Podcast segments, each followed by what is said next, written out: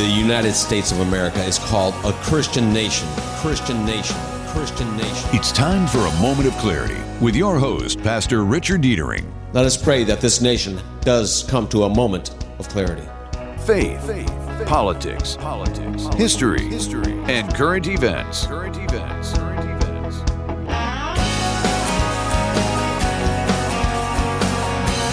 now, your host, Pastor Rick. Pastor Rick will not be hosting today's Moment of Clarity. Ed Bonderenka will be joining you shortly as the main host. I'm Derek Stone with a moment on sports, Part 1. The Detroit Tigers defeated the Los Angeles Angels 5-3 this past Sunday. Jake Rogers crushed a solo homer and a three-run jack to plate Matt Beerling and Andy Abanez, plus Kerry Carpenter grounded out to plate Parker Meadows to complete the Tigers' scoring. Miguel Diaz tossed a scoreless first inning.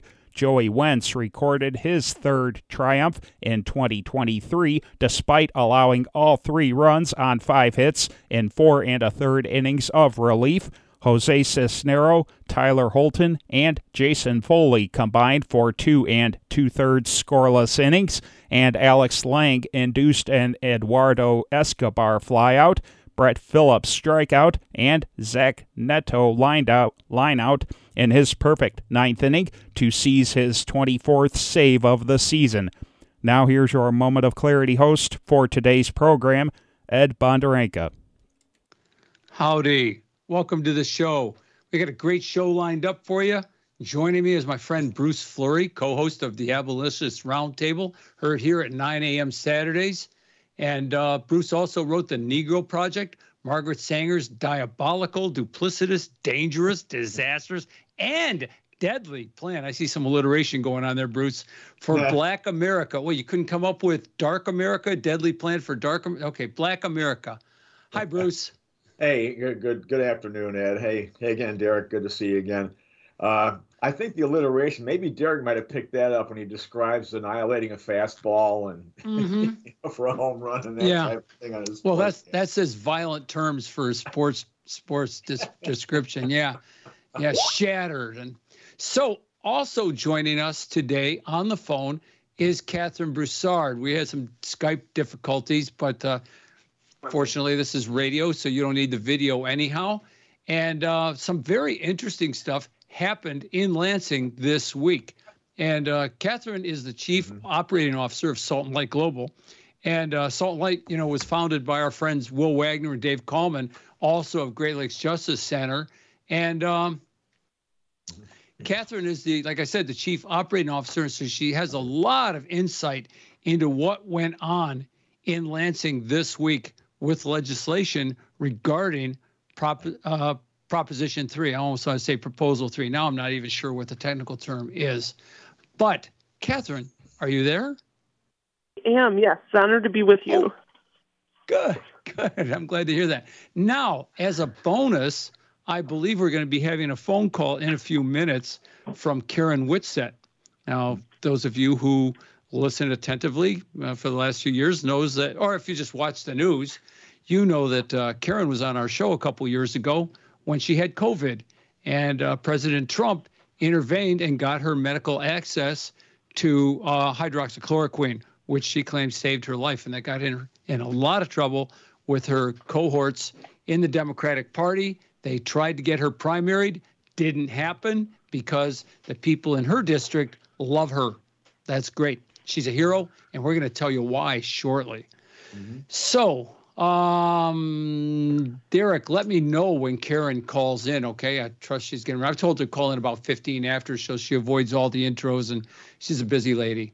So, Catherine, why don't you give us an overview of what happened in Lansing this week regarding Proposal 3? So, I'm actually going to back up. 2 weeks ago, there were about 17 bills introduced between the House and the Senate, ostensibly just to codify Prop 3 into law. When it passed, it automatically became a part of our state constitution, but now they're putting it into our legal code. Except those 17 bills went much further than even Prop 3 did in instituting a lot of changes that severely jeopardize not just the life of the unborn baby, but also the lives of, and then the health and the safety of women seeking abortion. And these bills were highly controversial. There was a lot of testimony on both sides in the committee meeting and in the original committee meeting 2 weeks ago, and they didn't actually get to pass the bills out of committee. So they called a special committee meeting this week just to basically vote the bills out of committee. And the Republicans said, we're not going to really compromise with these bills in any way.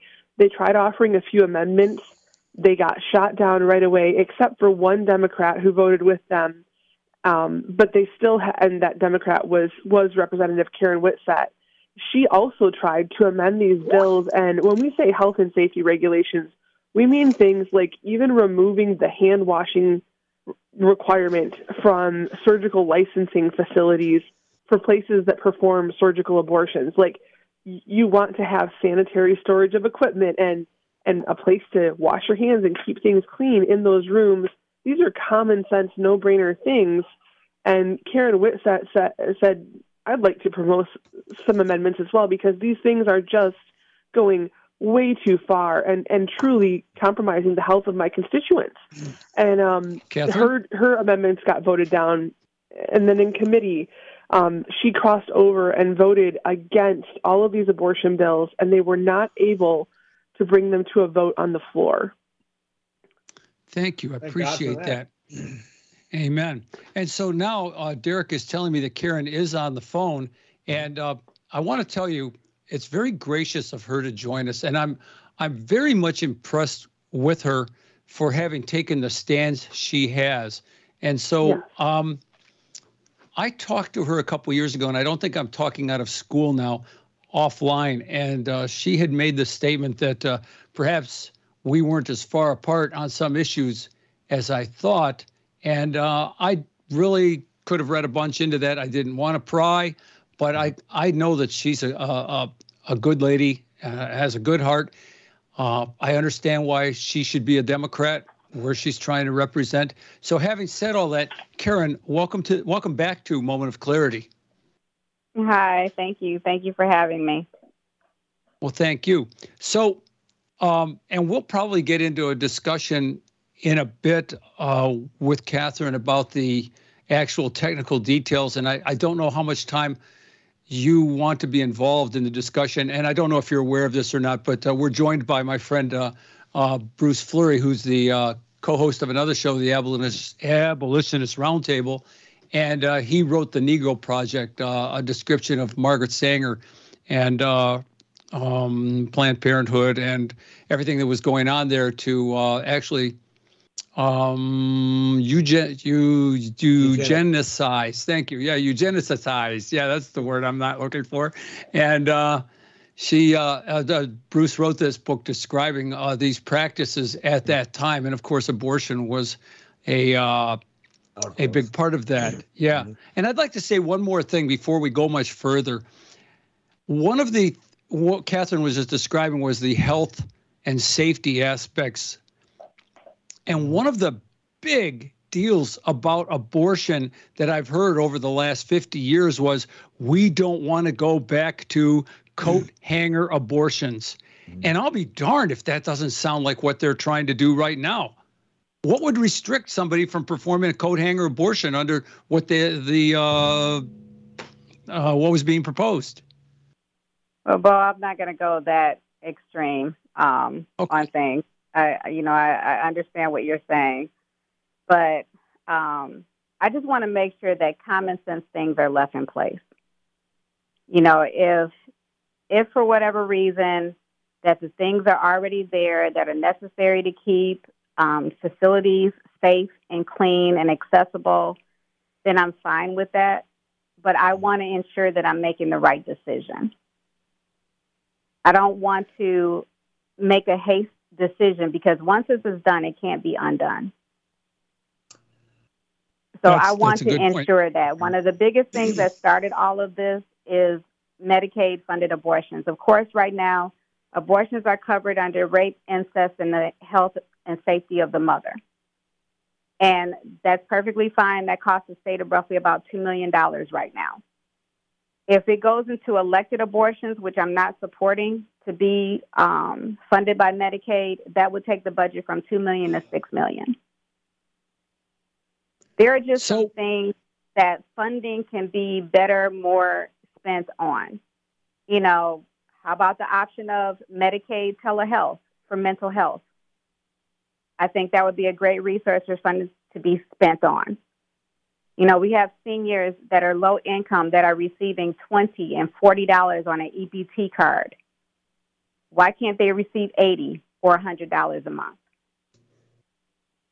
There are other things that we could do with this extra $4 million if we're going to spend extra money and put it within the state budget. Okay, I understand that. So let's, to be clear, and back to the subject of abortion, you are not totally opposed to abortion, correct? No, I'm. You know, like I said, I have been raped. I've gone through a termination myself. I did the 24-hour wait period. You know, I think that people do need to have accessible and safe abortions. That needs to be their choice to make.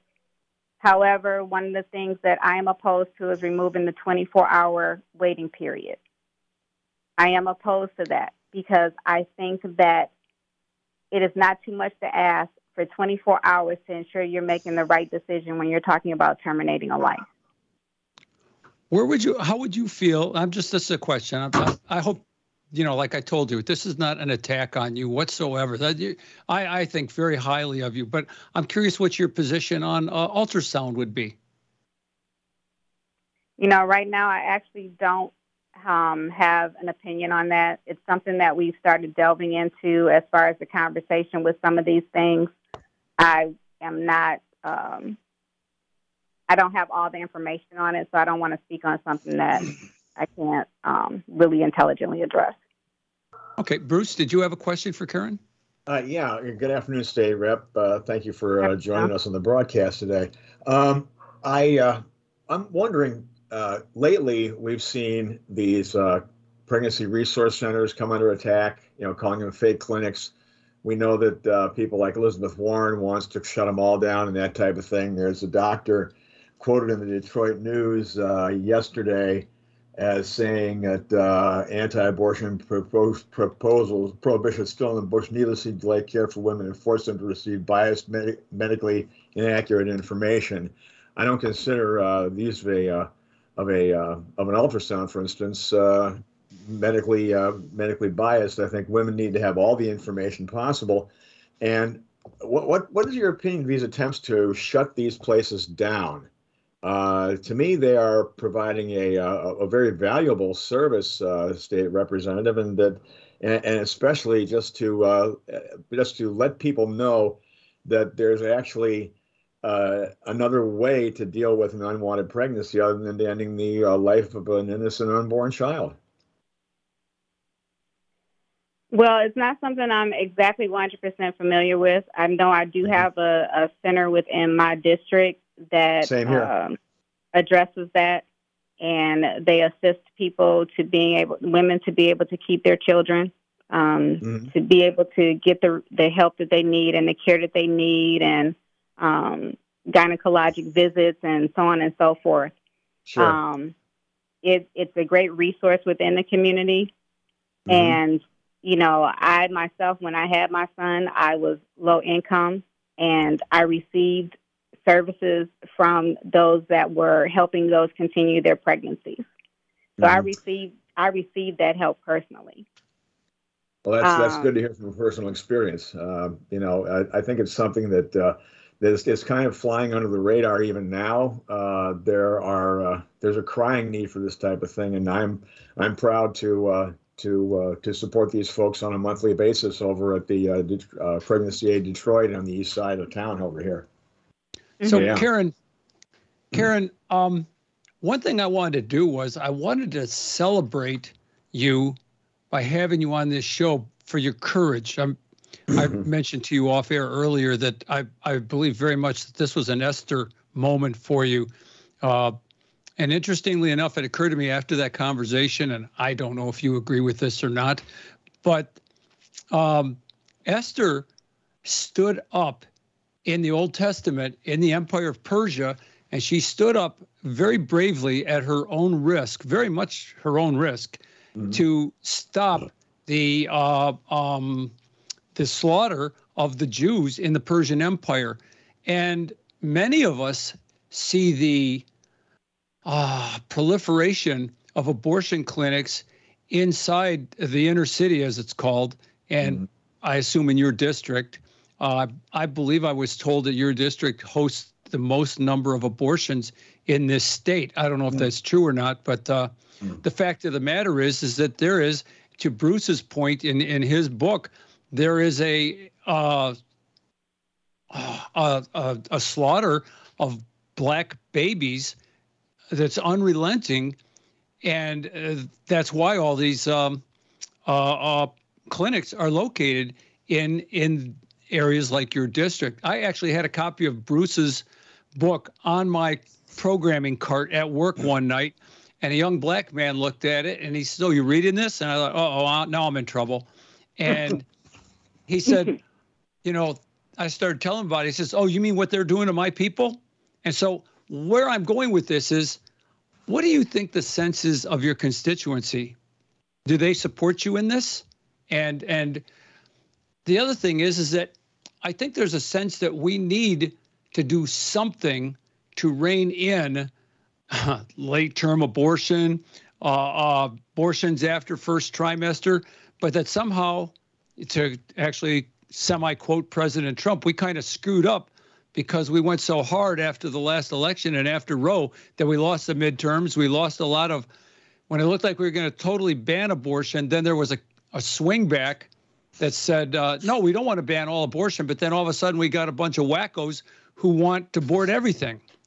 That's pretty broad-ranging, but I'd like you to comment on that. You gave me a lot in there. Sorry. Pick and choose. Just pick and choose. Well, you know, of course, I'm going to receive backlash on this. You know, next year is re-election time. I'm going to receive backlash. So, but I can. You faced that before. Well, knowing that I'm asking the questions that people in my community want answers to, I can sleep at night. And so that's my job. My job is not to be a rubber stamp for the Democratic Party. My job is to represent my district. And that is who I'm asking the questions for. I'm not a sheep. You know, I do not go along to just get along.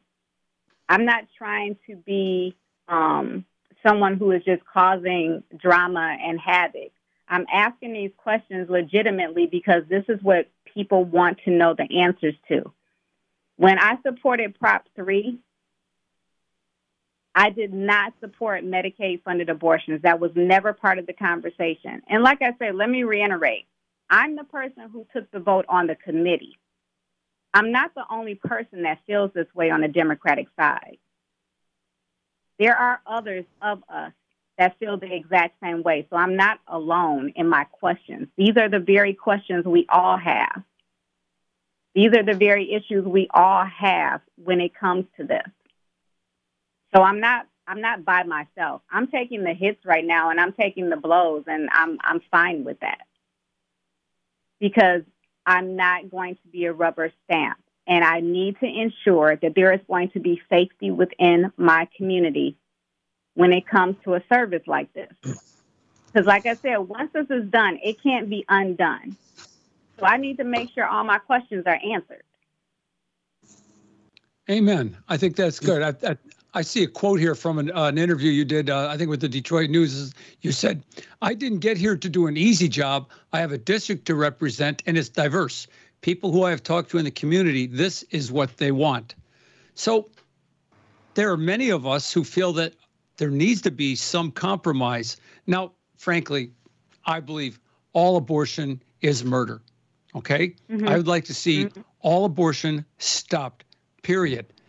But not everybody feels that way, and we got rid of Roe, and it left it up to the states, and everybody thought, oh, well, the states will then vote accordingly, and they'll limit it. And then we had this wild backlash, and all of a sudden it's the floodgates are open and anything goes. We don't have to have a doctor. We don't have to have washing of hands or a secure facility and yeah. no 24-hour everything. Just that's not what people want either. And forces like yours and your friends and us are going to have to come together and do something. Does that sound reasonable?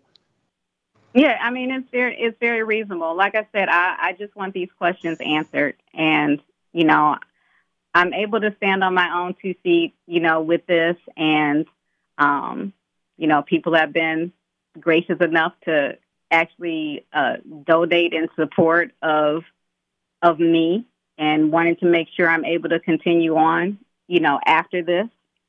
And I am greatly appreciative of it. And because this is not an easy stance to take. But like I say, I'm not trying to be this obstructionist.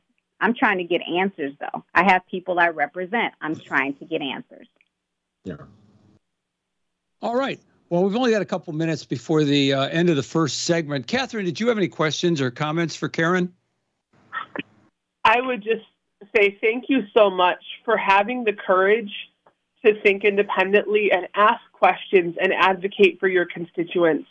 And I've been in both committee meetings recently and just have the utmost respect for the way you've conducted yourself and really appreciate that critical thinking process that you're doing and the deep dive into these issues. Well, I appreciate that. That means a lot. Karen, if some of our listeners wanted to keep you in the position you're in for the kind of thinking you're thinking and representing, where would they contribute to your campaign to make sure you come back after the next election? They could simply just Google my name, KarenWhitsett.com, and the page would come up to be able to donate. And that's WHITSETT? Mm-hmm. Yes, it is. Okay, that's good. Well, did you have any closing words? Derek, what do we got? 2 minutes? Derek, yeah, 2 minutes. I'm used to pushing us right to the limit where the commercial starts, and Derek cringes when I do that. Yeah. But I just like to say, are there any closing comments you'd like to make? Coercion is the other issue that I'd like to bring up. You know, when you go to emergency or you go to urgent care, one of the things they ask you is, do you feel safe at home?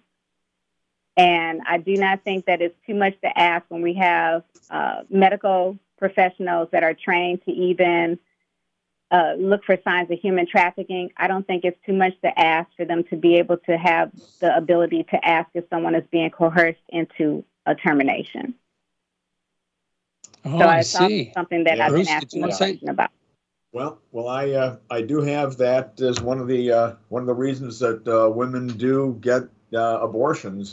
They've coerced by even people like ministers, people who should know better. I would think you'd probably agree with that, Karen. You know, these folks are there to be able to minister to the folks in time of need and not coerce them into doing something they don't feel comfortable doing. Yeah, so that's my other concern, and that would kind of be all of them. Everything you summed up. That's kind of the gist of it and where I stand right now. All right, Catherine, any last questions? We have 1 minute left. Oh, look at that. That's high tech, Derek.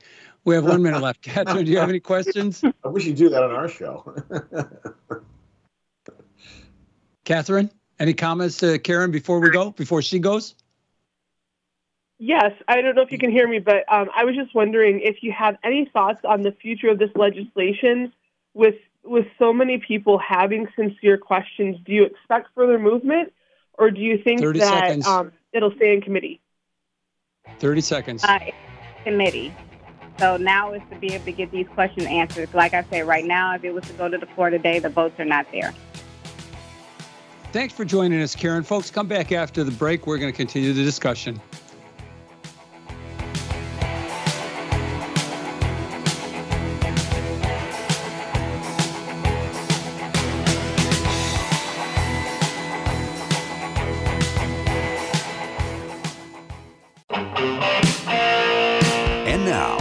With your host, Pastor Richard Dietering, on Wham!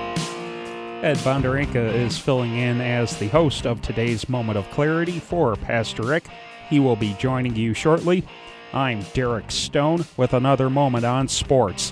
The Detroit Tigers defeated the Los Angeles Dodgers 4-2 this past Wednesday. Tyler Nevin singled to plate Kerry Carpenter in the second inning. Spencer Torkelson hit a sacrifice fly to send home Carson Kelly in the following inning. Kelly singled to score Parker Meadows 4 innings later, and Andy Abanez singled to plate Carpenter in the 8th inning to round out the Tigers' scoring.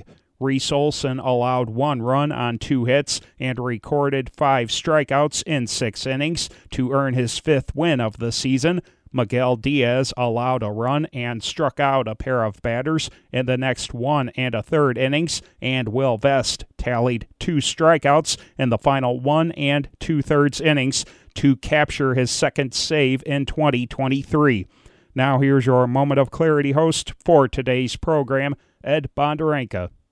Hi there. Welcome back to Moment of Clarity. And Derek used the word tallied, and I don't see that as a violent term. So I think HR has had a chat with him about his violent sports terms. Tallied doesn't strike me as a violent act. So that's a step forward. That's good work, Derek. So joining us is Bruce Fleury, co-host of Abolitionist Roundtable. It's normally heard here at 9 a.m. Saturdays. You should wake up early and tune into that, if indeed that's early for you. And like I said, Bruce is the author of The Negro Project, and also joining us is Catherine Broussard, who's the Chief Operating Officer, or we could just say COO, but you may not know what that means, of Salt and Light Global. And, you know, that's the organization that Will Wagner and David Coleman have, and they do great work, a lot of legislative work.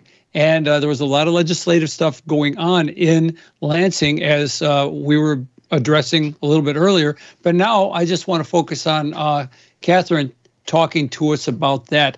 But before we start with that, I'd like to presage with one thought that I don't want to not get over the air, go to the end of the show and say, I missed that.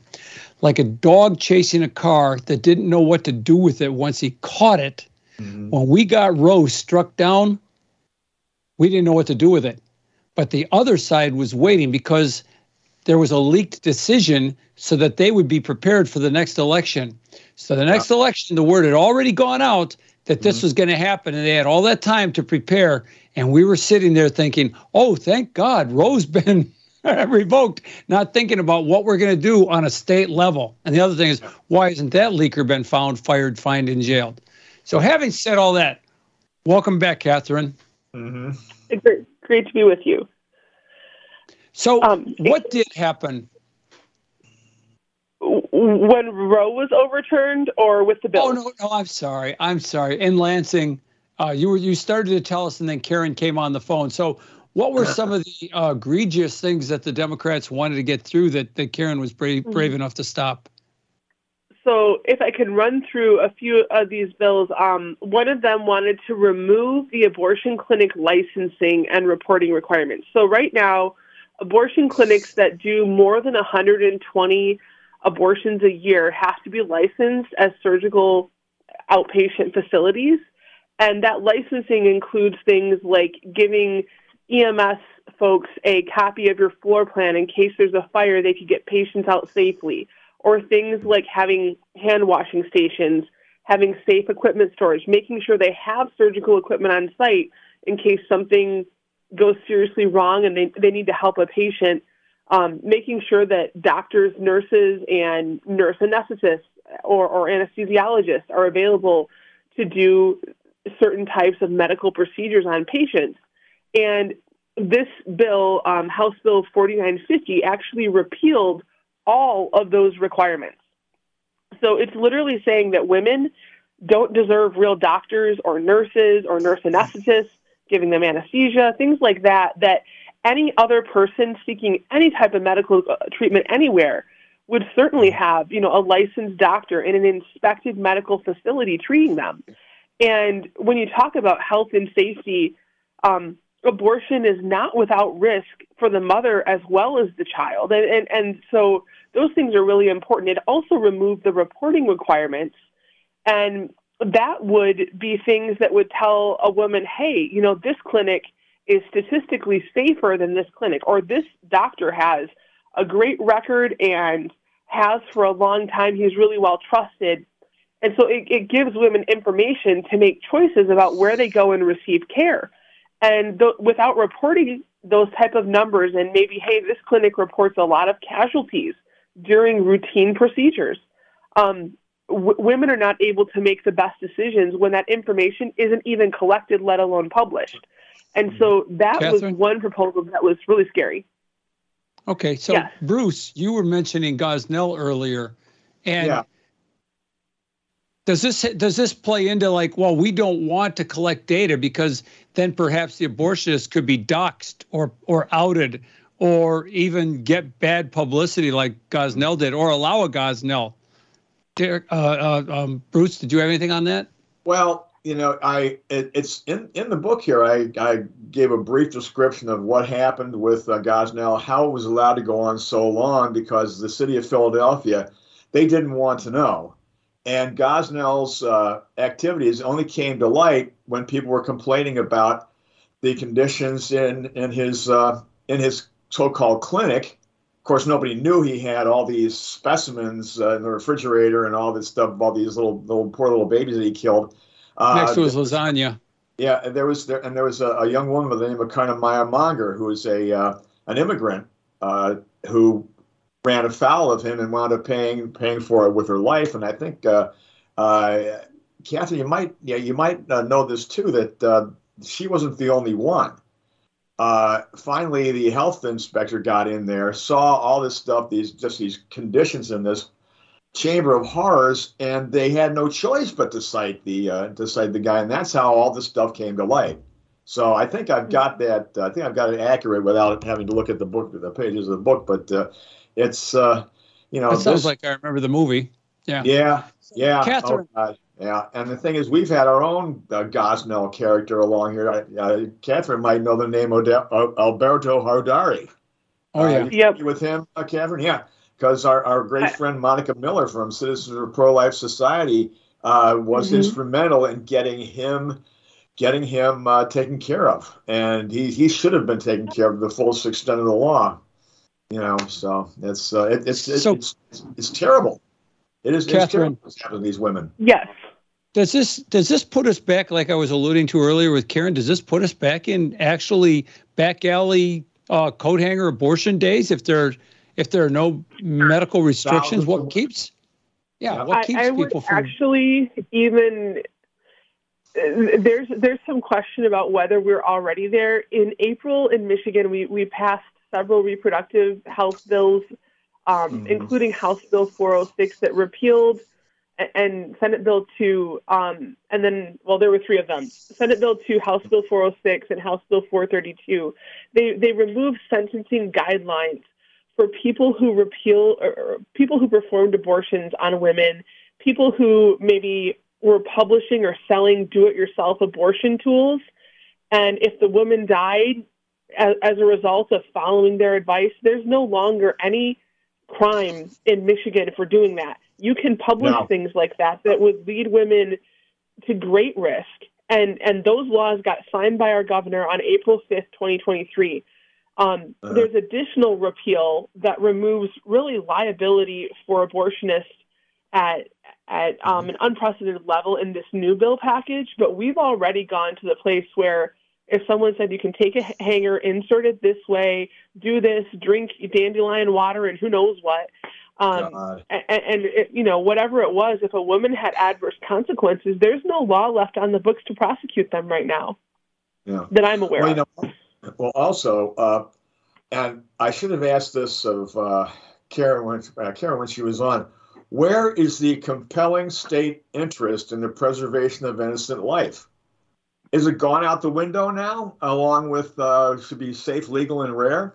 That's never mind all that. That never happened. Let's move on.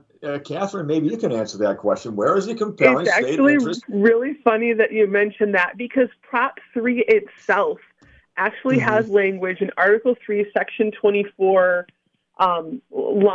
Section 28, Line 4. It says That's better. That the state can acknowledge their compelling interest to protect life, quote, for the limited purpose of protecting the health of an individual seeking care consistent with accepted clinical standards of practice and evidence-based medicine, end quote. But that language is in this Prop 3 in our state constitution now that says that they should consider what protects the life of the mother at the very least. And these new policies don't even do that. They go far beyond the scope of even Prop 3. Mm-hmm. Does that make them child? Well, I know you're not Will, and I know you're not Dave, but or any one of the number of lawyers. But does that make would that have made these challengeable in court, given if we had a good state Supreme Court? I'm not 100% sure what the standing or would be with the Supreme Court on that. But the idea that I would go back to the 14th Amendment very simply. That all citizens are required to equal protection under the law. If a man walks into a doctor's office or medical facility or clinical outpatient facility and he gets to see a real doctor, but women don't have that protection, or if men are given informed consent but women aren't, how can you say that women seeking abortion are being given equal protection under the law? And that would be a constitutional issue. And again, I'm not Will or Dave to be the expert on constitutional appellate work, but there seems to be some really obvious, glaring discrepancies there. Yeah. In a society that has warnings up on the side of packages of pet rocks that say not food, do not digest, because of the Consumer Protection Act and the like, how the heck can you take away protections from patients for activity like this and say, oh, yeah, this is okay, this is good. By the way, you're not allowed to have a gun because that could kill somebody. Mm-hmm. I don't really get it. Totally unprecedented. And the thing that I wish people would ask themselves, and this was just one bill out of 17 that I've addressed so far, but the thing I wish people would ask is who benefits from this? It's not women. It's certainly not children. It's no member of society. It's only Planned Parenthood and the abortion providers that could possibly benefit. These are cost-saving measures when you don't have to hire people with certain medical degrees or you don't have to have a sink in every patient room. It saves them money, but it's not in the interest of the patients. And we need to think about who the real winners are.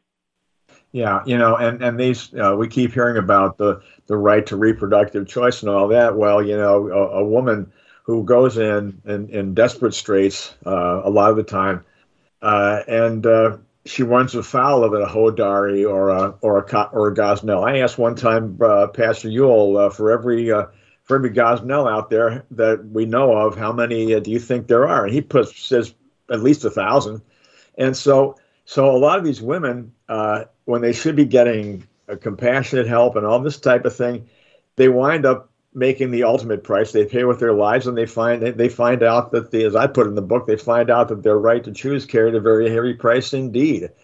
And it's terrible, especially when the American taxpayer is asked to kick in $500 million a year so Planned Parenthood can continue this. And Catherine's right about.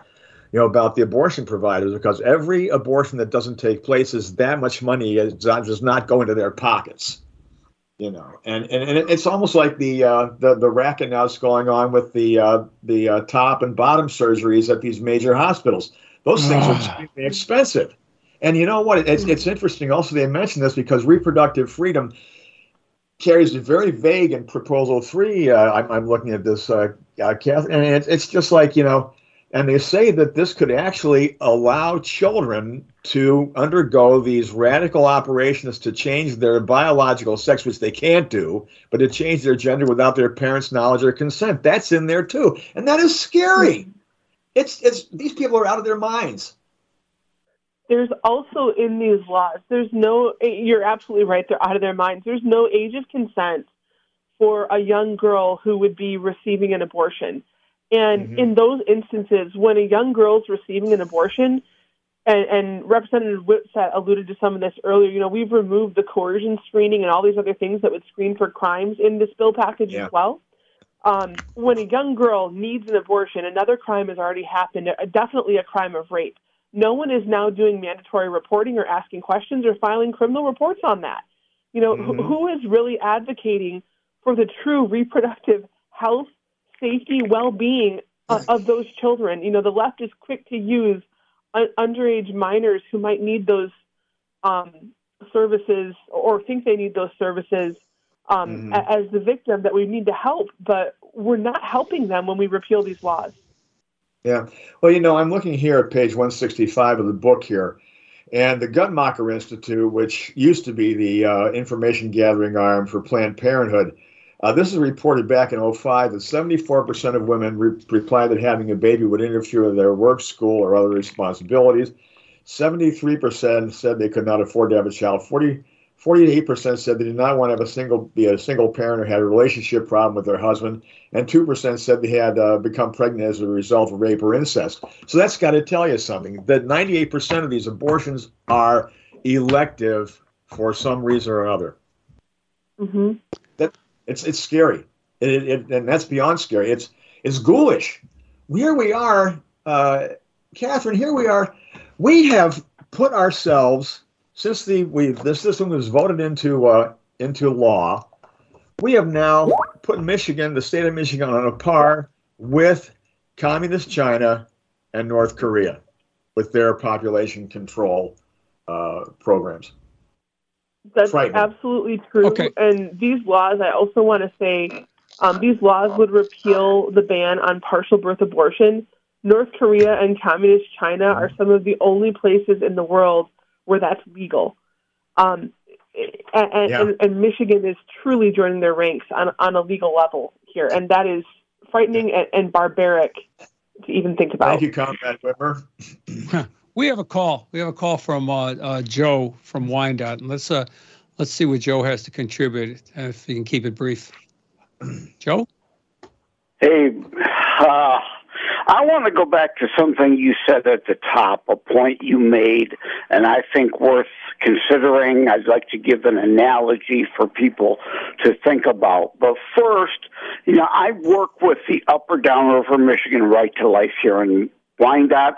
I volunteered to be the webmaster, put up a site because we need to do more to reach more people. But the culture is not currently at the point where we are going to be able to ban all abortions. So I say to people who are absolutists, ask about this analogy. What would you do? You come up to a lake and two kids off to your 3 o'clock are drowning. Another at 12 o'clock is drowning. And yet another off to the left at 9 o'clock is drowning. Do you make the intelligent decision to say, well, I can save those two at 3 o'clock? Or do you say, I can't save all four, so just let them all drown? I mean, that's what some people's thoughts are these days, unwilling to take what we can get to save some lives. Okay, well, Joe. Thanks, Joe. Thanks for calling. Good point. That's what I was talking to Karen about earlier. And, you know, Trump was in an interview on NBC last Sunday, I believe, and he was caught saying that he was caught criticizing Ron DeSantis for his 5-week ban, no abortions past 5 weeks in Florida. And he said that's a stupid idea or something to that effect. And he got roundly hammered. Jim Daly of Focus on the Family sent out a letter criticizing Trump for that. But, you know, I speak Trump. Sometimes Trump speaks inartfully. And later, Trump clarified that, and he said, in order to win in 2024, Republicans must learn how to talk about abortion. This issue cost us unnecessarily, but dearly, in the midterms. And so the point is, we were ill-prepared in the midterms, and that red wave didn't happen, and I think because of abortion. And I've spoken to other guests about it, and as I just did recently, today to Karen, there's got to be some, to Joe's point, there's got to be some accommodation. I am strongly opposed to abortion, but if I want to save 70, I may have to, and I hate to say it, I may have to give up 30 just to save 70. Does that make any sense, Catherine? It does, and I'd love to chime in here. I believe that life begins at conception and that every life is sacred, made in God's image. But within Salt and Light Global and the Great Lakes Justice Center, we talk a lot about William Wilberforce, who ended the slave trade in England. And he did that over 20 years by chiseling away and taking the wind in front of him where he could take a step, where they could make progress. And when you talk about Roe being overturned and the left being ready and our side not, they were prepared with a contingency plan. We never thought that we would get what we asked for in so many ways. But in the months since then, we've seen record unity. Even this coalition that recently formed just a couple weeks ago, the Coalition to Protect a Woman's Right to Know, with more than a dozen pro-life organizations across the state signing on and standing together.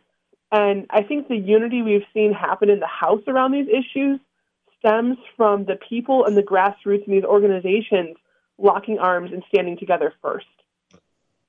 I think what we need to do, in a second, Bruce, I think what we really need to do is change hearts in this country. And we have to show people that abortion is horrible, change their hearts. I actually think a religious revival is the ticket to that. But even then, show people the sonograms. Bruce? Mm-hmm. Well, yeah, and the thing is what Catherine was alluding to earlier, when the decision was leaked, right away that they hit the printing press and all this months before the actual ruling came down, and that time, these people were able to get their ads out, to be able to, what do they say about the truth versus a lie? The lie's halfway around the world before the truth gets its pants on in the morning. Yeah. And the thing is, I was going nuts. I was about ready to rip out what hair I have left. I'm saying, where are the ads? Where are the TV ads from the Republican Party and from all these other ones? We didn't see anything really until the 11th hour. And not the 11th hour and 59th minute, but awfully close. And the power of media, especially advertising, is tremendous, and we really dropped it. We just fumbled the ball like the Lions have been doing lately in games and that type of thing. And it's like, and then I hear, well, we don't have the money to do it. Well, you better scrape the money together or get somebody some backing or that type of thing, have a bake sale or some darn thing. Because if the Republican Party abandons the moment the Republican Party abandons the unborn, they're no better than the Democrats. And that's my thought on the matter, my opinion. Catherine? I do want to say, coming out of the first committee meeting, before Rep. Whitsett stood up, the minority chair of that committee, Rep. Vanderwall, he really advocated when the chair, Rogers, became hostile towards pro-life doctors who were testifying. He really advocated for them. He marched off. The committee meeting ended at noon. They had caucus and they had session that afternoon. And Rep. Vanderwall walked into the caucus meeting and said, guys, we can't take this lying down. We have to unite and stand together. Thanks for joining us, Catherine. And thanks for joining us, Bruce. Time is up. I got caught unawares. Wow. Thanks for joining us, folks. Come on back next week. I appreciate it, Ed. You take care. Have a great weekend, everyone. Have a blessed day. Talk care. Bye-bye.